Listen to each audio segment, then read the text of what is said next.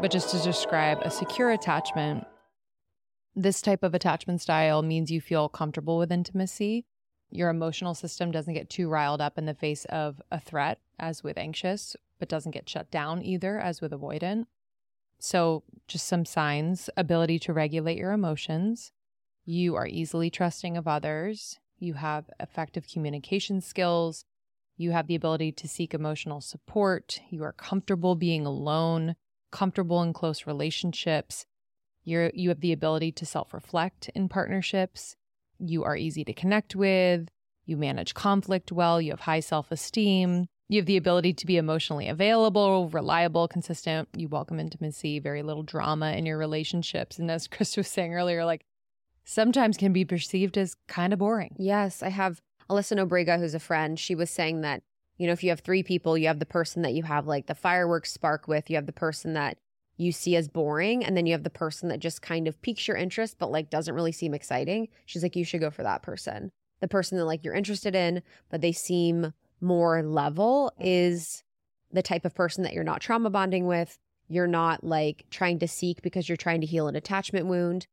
And I think that's so interesting because I've only gone for sparks in my life. Yeah. But I also think it's sparks, but I'm not, I've had healthy long term relationships. I've dated a lot of people. And so it hasn't, oh, I don't really go for trauma bond in the way that it's super sparky, but there is something where I'm like, there has to be a yes. I think that's interesting and going to be interesting for me as I think about dating. When you say spark, do you mean drama or do you mean like what do you mean by spark? Yeah, there isn't drama. Right. There But spark is more so like a, No, she means yeah. She I guess she means spark in the way of like trauma bonding drama. It. Okay. Yeah, where Mhm, you're mhm, like mhm, mhm. he doesn't like me at all, you know, but I want to make him like me. Right. Or like he gives me a crumb Mhm. and I'm gonna take that crumb and, and hopefully I can work or bend or contort myself enough to get more. Sure. You know those women that are like Sure.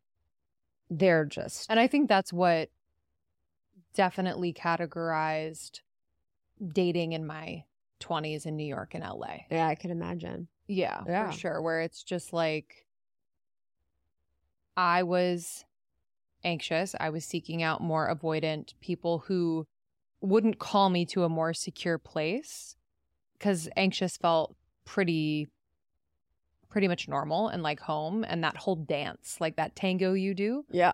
where you know they are available when it's convenient for them Mhm. They are wanting more of the physical connection preferably late night and not really wanting a commitment not having to show up and do the consistent dates every Mhm. single week or meet your friends or what have you and I settled for that and was okay with that for so long because of that feeling you were describing of like I loved at the time that feeling of let me show them why I'm amazing.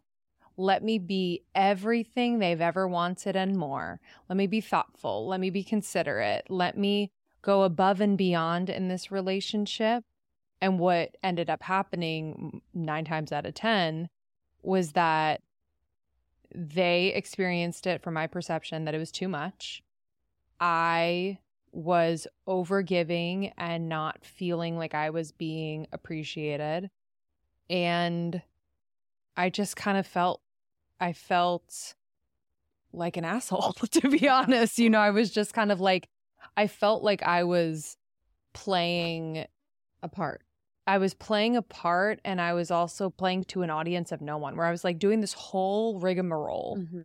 and there was no, it was not penetrating the other person in any way. Yeah. You know what I mean? Well, I even feel like that was like I remember being going to college in Ohio. It was like you were the cool. I was like the cool girlfriend if I did certain things, and it was this like trope, Yeah. the cool girl trope, Yes, where it's like exactly. I'm gonna be so hot, and I'm gonna wear a crop top, and I'm gonna love sports, and I'm gonna talk shit about other girls because girls are so freaking stupid and they're crazy.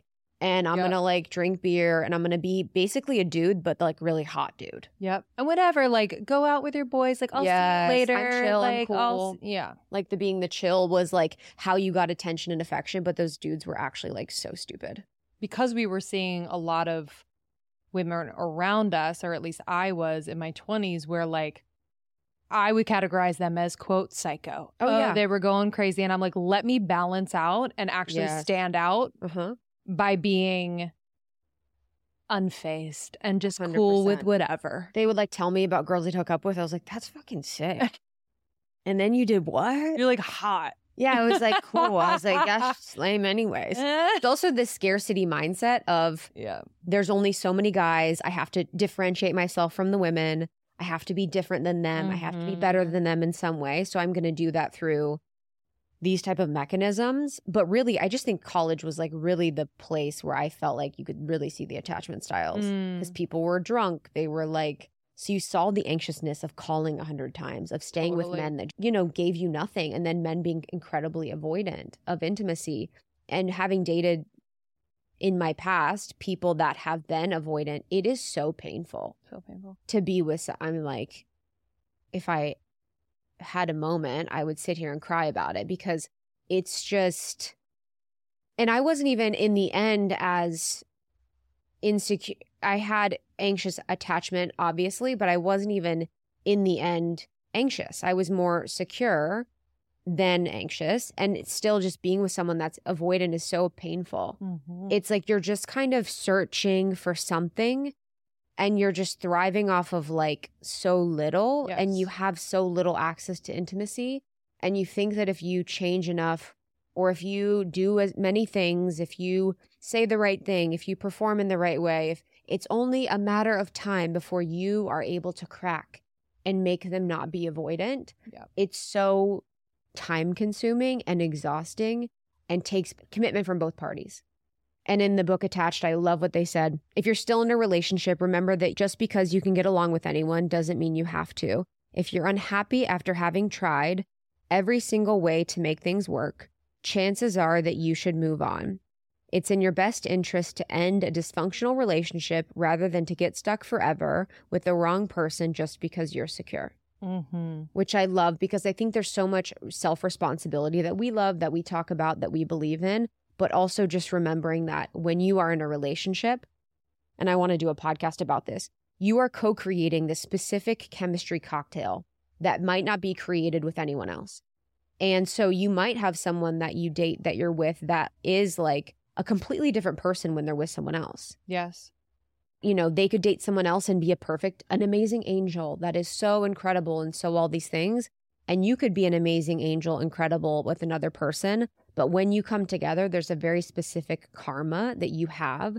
There's very specific healing that you have. There's very specific codes that you're going to unlock together that sometimes is toxic. Yes. And so it's like whatever you're co creating in the relationship might not be you, might not be them, but might be the chemistry and energy that you share amongst each other that brings specific things out. Yeah. Thank you so much for tuning in to Morning Microdose by Almost 30. We hope you enjoyed waking up. As always, we encourage you to take what resonates and leave the rest. If you enjoyed this trip, tune into the full episode on the Almost 30 podcast. All episode information can be found in the show notes. Make sure to subscribe, and if this becomes a part of your morning routine, be sure to share it with a friend. We have new inspiring doses Monday through Friday. Follow us on Instagram at Morning Microdose and follow Almost 30 at Almost 30 Podcast. Thanks for listening. We'll see you in the vortex.